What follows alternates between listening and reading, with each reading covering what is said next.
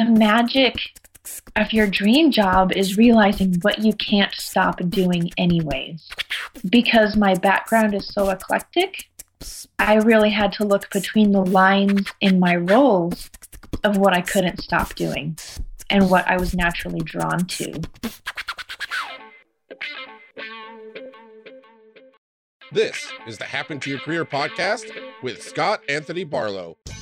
We help you stop doing work that doesn't fit you, figure out what does, and make it happen. We help you define the work that's unapologetically you, and then go get it. If you're ready to make a change, keep listening. Here's Scott. Here's Scott. Here's Scott.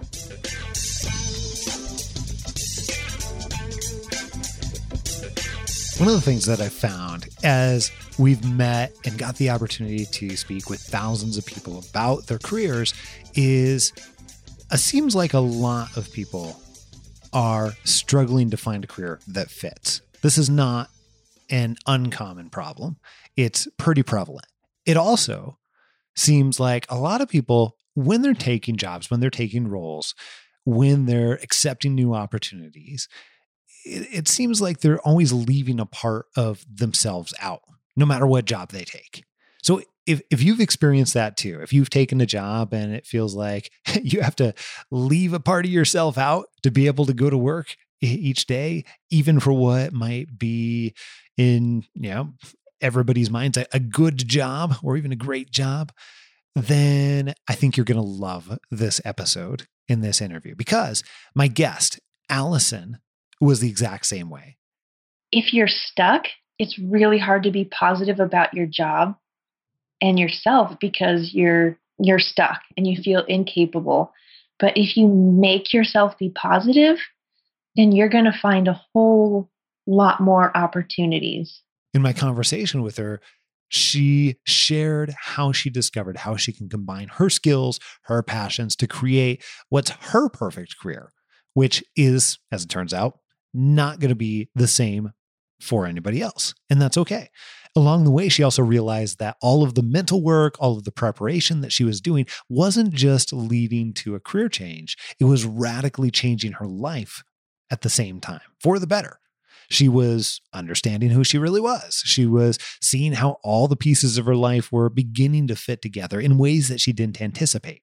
And your dream job exists, whether you just haven't heard of it or if you have to create it, but it's there. And when you find it, it's like realizing the person you knew back in middle school is your true love. And it was there all along and it existed and you just didn't know how to find it.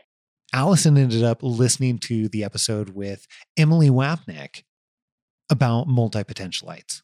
And it was really eye opening for her to know that, first of all, she's not alone, but also there's something that she can do with all of her multiple passions. So she began to do some mental work to try and create the group hug career for herself, as Emily calls it. And that was step one to my mental barriers or mindset blocks was just realizing that there's other people like me and they made it work to be happy in their careers and to find something that worked for them. Whatever that looks like, whether it was like a job and a side gig or one happy career. But that was step one, realizing that there's nothing wrong with me in this case. And just realizing that I had the either or mindset that you can either like your job and not get paid very much, or you can be really good at something and highly paid, but not enjoy your life at all. And so the next mindset barrier was realizing that you can have more than one thing was a really, really big deal and really life changing. What helped you get there? Because I think that's something we hear really commonly. You know, Philip on our team, he's our director of student success. He talks with people all the time, every day. And I've had literally many hundreds of calls, maybe even approaching a thousand calls where people have said something really similar to that, like about, well, I really want to be paid really well, but I really want to be like they almost talk about it as two different mutually exclusive things. And a lot of times I find myself on those calls saying, you know, actually, the people that we've worked with, find both more often than not. And many times it's the exception rather than the rule that they're taking something that's lower pay and also getting what uh, what they want. So I'm very curious from your perspective, what helped you make that shift? It was you and your podcast and your CCB program. More background I went through your CCB program a year ago. Yeah, I, I finished it less than a year ago. And some of the tools are you have us design this ideal career profile. And so you make us acknowledge all of these different aspects and put it together in one sheet. And so it really visually lays it out that you can combine them. Well, I very much appreciate that feedback and kind words. And that's super interesting in terms of how you put it. Because obviously, you know, we put together the program and everything like that, and we intentionally created it. But I don't think I've heard it described quite that way before. So you're saying the real benefit to you was that you could acknowledge all of these different pieces and then we're forced to put them together and look at them differently for the first time. Is that right? Yeah, everything. Everything from money to what kind of relationship do you want with your boss? What kind of geographic location? And how do you want your work to feel? What do you want your life to look like? What do you want in your relationships, in and out of work? And what are the tasks that are ideal and minimums and it just it just forces you to paint one picture instead of subduing parts. You know as you're going through that type of process and trying to begin to identify what would really create an ideal career for me? What does not just good? Uh, a lot of times you hear, you know, what does good look like? But not just good. What does great look like? What does thriving look like? What does ideal look like? What were some of the hardest pieces for you as you were going through that process? The hardest part was getting over fitting myself into a job board because after about a decade of following job boards and what careers were trending and on the uprise, you really get in this holding pattern of not acknowledging what you want. Mm. that's that's super interesting. What what do you mean when you say not get into a holding pattern and not acknowledging what you want? It almost sounds like you're alluding to job boards are stopping you from acknowledging what you want in some ways. And I'm curious whether you meant that or something else. Yeah, job boards and then expectations that were either placed on me or I placed on myself, or expectations that I just assumed existed, but nobody even pressed on me. What, what's one of those? That's kind of tough because as an upholder, I swim in expectations. if you want to get into my strong opinion of Gretchen Rubin's book, The Four Tendencies, I'm an upholder, which means I can follow inner expectations and outer expectations. Yeah. So it has advantages like I expect myself to do my homework and then I do my homework. But then it has disadvantages where someone says, Hey, you might be good at doing this kind of job. And then I'm like, okay, it is expected of me that I do this kind of job. And then I follow another rabbit hole and probably do it. So you part of your past then as I'm, you know, starting to think about this holistically, part of your past is you have these upholder tendencies where you'll meet your own expectations, but just as easily meet other people's expectations as well. So somebody says, Hey, Allison, you should go do this. And then you, not really no problem, but for all intents and purposes, compared to a lot of people, no problem, we'll just go and do that. And then only to realize it sounds like that that isn't what you want because you're following other people's expectations. And then uh-huh. it sounds like much more recently have started looking at these pieces in a different way because now you're beginning to realize which are other people's expectations, which are your expectations, and then how can you start to piece these together in a way that creates this really ideal career for you. Yeah, which is where the that holding pattern comes in and I'm combining all these shoulds And when I take on other people's expectations, I don't filter out if they're mine or if they're someone else's or if I just assumed that it was someone else's expectation. Mm. I think a lot of people see that in the form of I don't want to let someone down.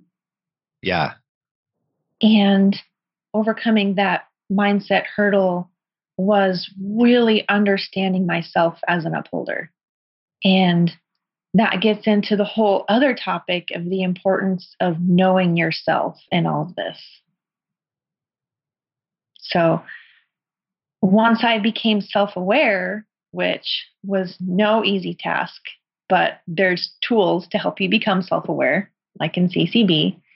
And once I became self aware, I was able to create a filter and separate those shoulds and be able to pull up my own voice about what I wanted. Do you think, you know, as you reflect back on this, what do you think are the you know, two to three major things that you did? Like if you could point to, you know, just you know, even one to three major things that you did that really began to set everything else in motion or made the biggest differences for you? Help me understand what some of those were. Probably the biggest thing was seeing my strengths. In CCB, we take Strengths Finder assessment, which is personally my favorite one I've ever taken. Why is that one your favorite? It I know is you've taken a lot of assessments. So I'm curious why I love your favorite. it is so detailed and so accurate. It spits out like five to eight pages of these are your top five themes.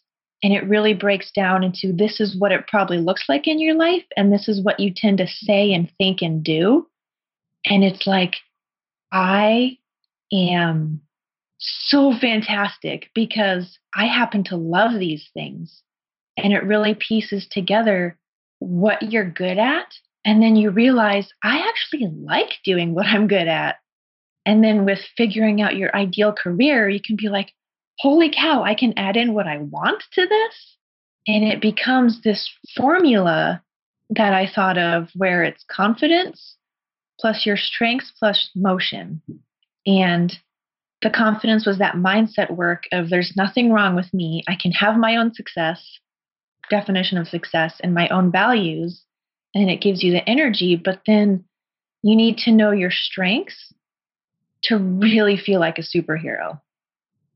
And you get us to figure out our signature strengths, which are the top things that make me uniquely me. And once I realized those, I was really finally able to articulate what I might be fantastic at. So I think that um, there's a lot that can get glossed over really, really quick here when we say that. I think everybody understands those pieces intuitively, like the whole concept of working with your strengths rather than against you. And you know, working with your strengths allows you to get a lot further, a lot faster, and become more successful in whatever it is that you want to do. If you're working with the way that you're wired and the way that you've developed over years and the experiences that you have and uh, more of your natural tendencies versus trying to work against them, which is working outside your strengths. However, I'm really curious for you why you felt that being able to articulate those things was so powerful. What did that do for you? Other than confirming that I had the capability of being the best that I could be at my job, it really gave me a roadmap to instead of fitting myself to those job boards, it really empowered me to say, okay, I'm great at these five things. So maybe I can come up with a job or direction that I can use all five of these things, which I really don't believe that you have to have all of your top strengths in a career because some people like the side hustle or they have something that they're really happy with and they can use their strengths somewhere else. But I think a lot of power comes from feeling like you're the best at what you do. Have you read Angela Duckworth's Grit by any chance? No. So the full title of the book is Grit: The Power of Passion and Perseverance. And what you're talking about is something that I think is so misunderstood everywhere. Like really really really really smart people from all over the world have a tendency to misunderstand this, not because of anything they're doing or not doing, but because it's been so wrongly spread. eh, The misinformation has been so wrongly spread throughout our society. So, one of the things that we think about passion, like as we as we start to talk about passion and what that even means and everything else, a lot of people have a tendency to think that that means some kind of like spark and excitement and like all these flashy things and there's fireworks and uh, like we associate you know fire with passion and we have all kinds of associations like that. And that's what pops into people's heads when we use the word passion. But actually when you start to look at the research around passion and there's not tons comparatively to many other subjects but when you really start to look at the body of research that that makes up what passion actually is, you start to realize that real passion, a big part of it, comes from being over time developing a level of mastery or working intensely in those areas that correlate with your strengths and doing that over time. And what's crazy is the people that do in fact have ongoing lasting passion for something not just that spark and then it goes out and then move on to the next thing which most of us associate with passion that spark. But the people that really actually have that are those that are consistently aligned with their best work and their best efforts. And that means that people who are aligned day to day are feeling like they're delivering a high amount of value because it's associated with their strengths. That's part of how people get that feeling. And it ha- it's more of a stacking type effort. It doesn't just like happen. You go and you find the thing and boom, it's exciting forever. Instead, it's much more of a stacking. Like you start to get good at it. You do a little bit more work in your strengths. You see some of the excitement or benefit from that. You start to see how you're contributing in a different way. That gives a positive reinforcement there. You start to enjoy that more. All these things, all these individual pieces start to stack on one another. And that adds up to a sustained passion over time. And that's something that is so commonly misunderstood because of how we portray passion in society. I'm so glad that you brought that up because I think that the layers behind what you're saying are very deep. And I think that there's opportunity to misunderstand what is behind that. So for you, as you think about some of those other pieces that that create those strengths and, and passion and what you need, what are a couple other examples? Yeah, kind of along the lines of what you said about passion, how it doesn't really have to look like a fire. Uh, for me, passion is what I can't stop doing, no matter how hard I try.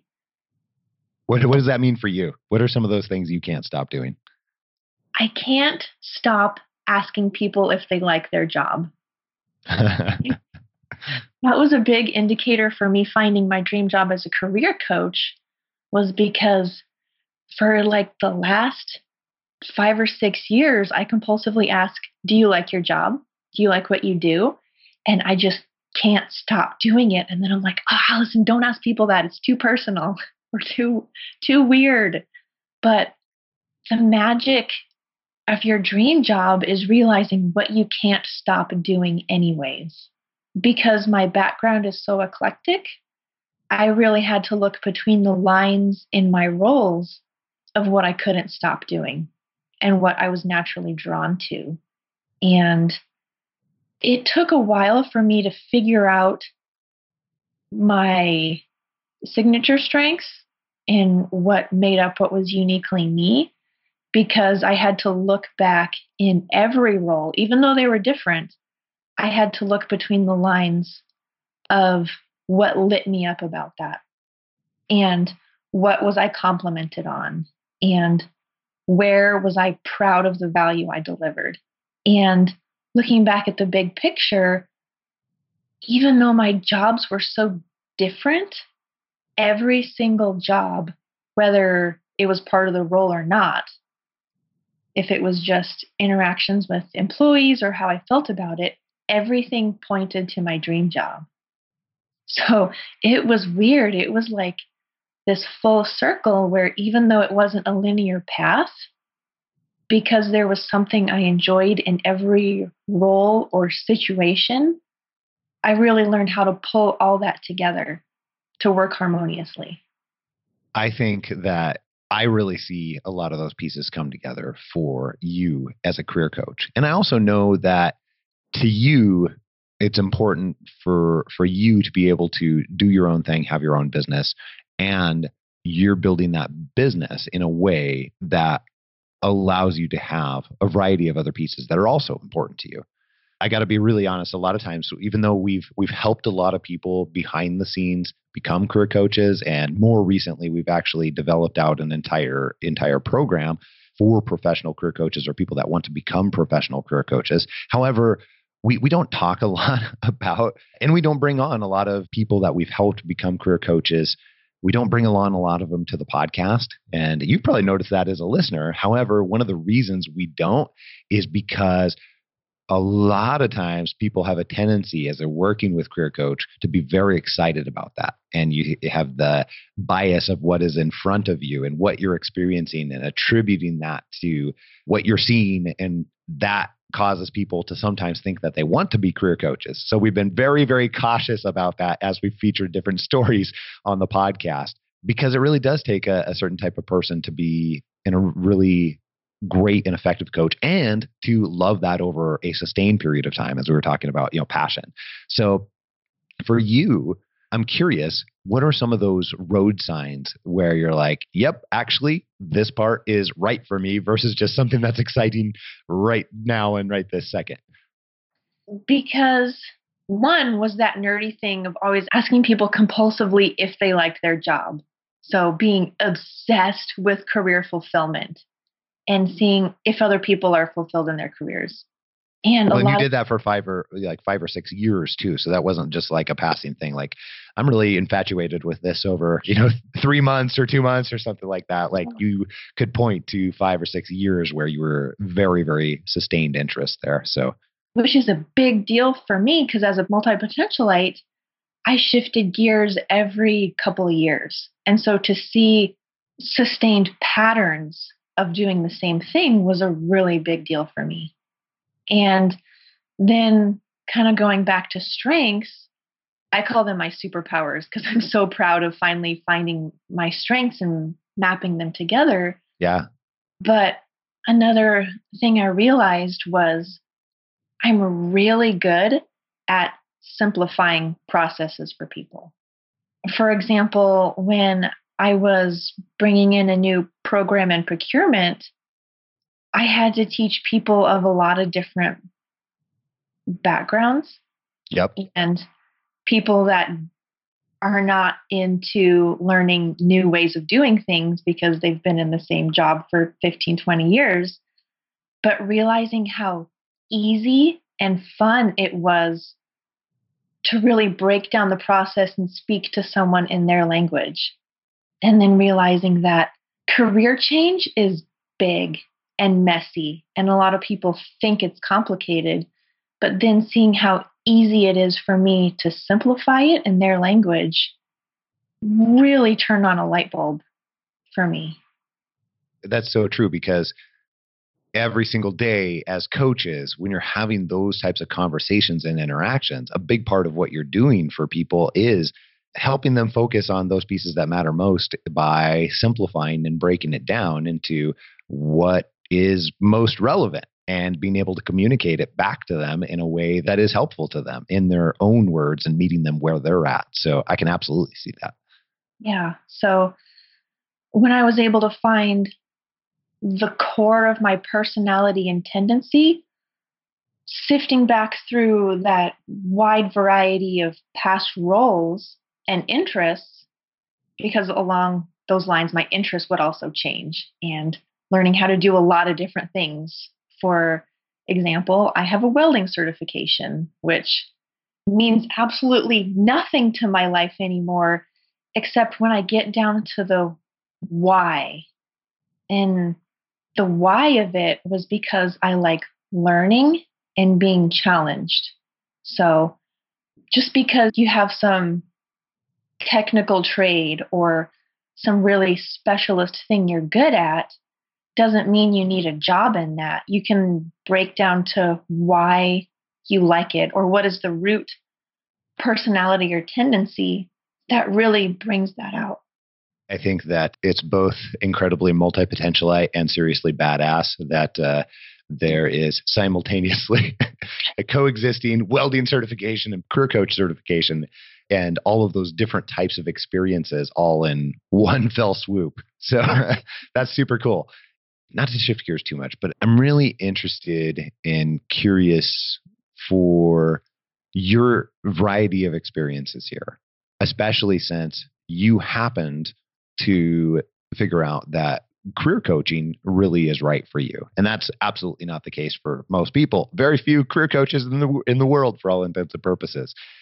And what I think that does is it gives you an even different lens to look at these things through having had these types of interactions with people too. So I'm curious for you, what overall advice would you give to somebody who maybe is back where you started in the very beginning? And you were just finding the podcast and you know you're starting to think about this in a different way. You'd spent multiple years in a role or job where it was fulfilling those shoulds and you're realizing that you had to do it differently. So for people that are back there in that mind space what would you recommend for them to do right now, today, or even over the next week or month? What uh, what advice would you give them? I really like your method of thinking like a scientist. To get out of the slog of feeling overlooked and devalued and really looking at your life with curiosity and look through your past roles and what you can't stop doing and say, that's interesting. Why did I like that? Or why do I compulsively ask people these questions? And really get a lens of taking in data and observing and just observe yourself and observe how you talk to people and observe what people compliment you on. So for me, step one is really just taking in data. And it helps break down the process so you're not overwhelmed and think, what the heck is out there for me? Does a career even exist with this thing? I appreciate that. And I think one thing I would add to that too, and I'm curious if you've seen it as well. We've seen a lot of people as they start to shift that mindset and treat it more as acting like a scientist and saying, okay, well, what what is out there? You know, what is the reaction to this uh, this action? Like, uh, how can I experiment with this? What are the pieces of data? Being able to begin to attune yourself to recognize those pieces of data, like you mentioned, compliments, like what people compliment you on. One of the things that I found is a lot of people are like, oh, people don't compliment me on anything until they start paying attention and realizing that they're saying things like, oh my goodness, how did you do that? And maybe they're not saying, wow, you're so awesome at this. And I want to give you a compliment. But they're saying, wow, how did you, like, how did you do that in that amount of time? Or like, I could never do that. And really, a lot of those things are embedded compliments. And as you start to look at the data that's right in front of you differently, you realize that those things that you are um, great at without even realizing it that are caused by some of your strengths underneath the surface then a lot of times we have a tendency to undervalue them or not realize where they're at because they're so dang easy for us or you know it's making it to seem like it's not that big of a deal. So uh, i really like your point about paying attention to that data. And the funny thing that happens is you start to begin developing the skill of looking at the data in a different way than what you've realized. Anything else that you would add to that?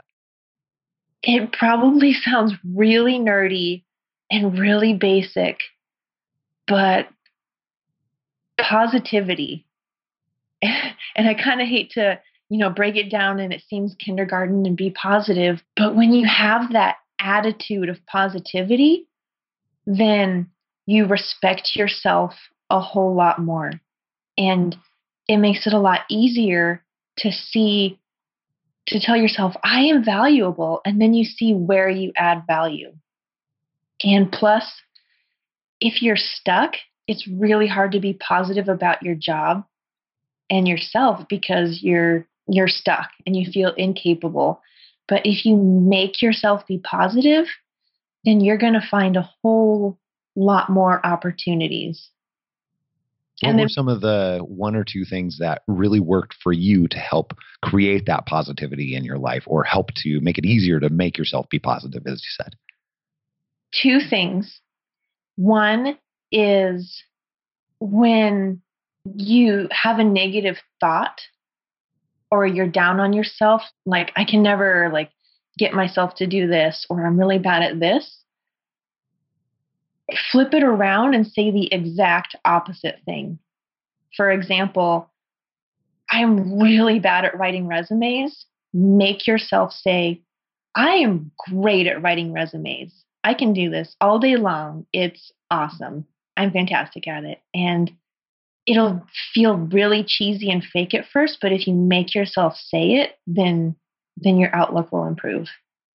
And then the second thing, which is also really basic, is when you have a negative thought or feeling, say, but at least, and then insert a positive thing. For Mhm. example, if you have if your boss is really, really mean, be like, oh, I can't stand my boss. And then say, but at least, at least I like my coworkers. Or at least I am really good at speaking to clients. So it's, like I said, probably sounds really cheesy, but it really helps you to have a filter of seeing where you can add value. Plus, when it's a habit and you go for interviews, then you come off as a whole lot more confident and strong about yourself because you trained yourself to do it. One of the things that I found for me, because I, I think that what I hear you saying and the underlying pieces of what I'm hearing you say is that if you can begin to practice and train yourself to get back to positivity more quickly, then that's part of what uh, will allow you to spend more time in that positive area. And so for me, I found it really, really difficult to do the, like you said, you know, turn it around completely in the opposite. So I had to almost put like an intermediary step in for myself. And this might help some people that can't go just right to the thing instead of feeling terrible about you know the resume that I'm writing or whatever else, um, or what's something that I I don't feel great about right now. Um, my ability to raise plants.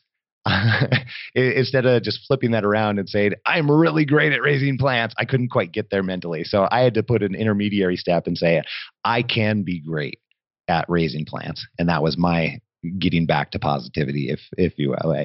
so if you're listening to this and what allison says resonates use it if you can't quite get there on that one there's an even alternative. And we've also had you know a variety of other other folks that have had other suggestions too around very similar pieces. This stuff really matters. And you heard it here from Allison, who has made this type of uh, of change and trajectory and done something that is unfortunately what many people in the world have not done and, and won't do. And that's part of the reason we exist as a company is to help make that type of change. So allison i want to say thank you first of all for spending the time and coming and sharing your story here and sharing some of the things that worked very very well for you. And then also just congratulations again because i don't know if i have told you that and i just really want you to know that I'm thankful to have been any kind of part of it and getting to witness some of, of this and your growth as you've gone along. So great job. No, thanks, Scott. It's been really fun. And I just want our HTYC listeners to know that your fit is out there and your dream job exists, whether you just haven't heard of it or if you have to create it. But it's there. And when you find it, it's like realizing the person you knew back in middle school is your true love. And it was there all along. and it existed and you just didn't know how to find it. Allison, where can, if people are interested in more of your story or want to connect with you, how can people do that? How can they get more Allison? My website is worklifealignment.org, and I'm Allison at worklifealignment.org because, as I may have painted, I really believe in tying your life to your work. So that's where I'm at. Very cool. Thank you again for taking the time and making the time. I really appreciate it. Thanks, Scott. It's been fun. If you're like Allison and you've discovered that you might be a multi potentialite, we've got a pretty amazing resource for you. Mentioned earlier that we've interviewed Emily Wapnick a couple of times. She's done a TED talk on being a multi potentialite. She's come on our show a couple of times.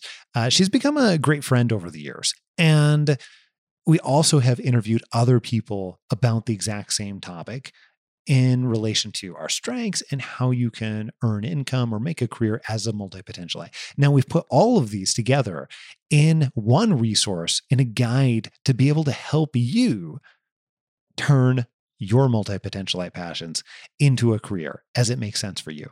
You can find that at happentoyourcareer.com slash multipod. P-O-D, multipod. And we've even helped so many multi-potentialites like Allison. We'd love to help you. And a really easy way to find out the very best help for you is email me, scott at happentoyourcareer.com. When I get your email, I'll connect you with our team and we'll get on the phone with you and figure out the very best way that we can help. We'll ask you questions about your goals, what you really want to do, what you know about that, what you don't know about that, and figure out what is the very best way that we can help, even if we need to customize something for you. That's that's it. Drop me an email. Put conversation in the subject line and send that to scott at happentoyourcareer.com. We'll take it from there. Here's a sneak peek into what we have coming up in store for you next week. I am officially the Chief Communications Officer with WineTraveler.com. I honestly did not think it was possible even six months ago.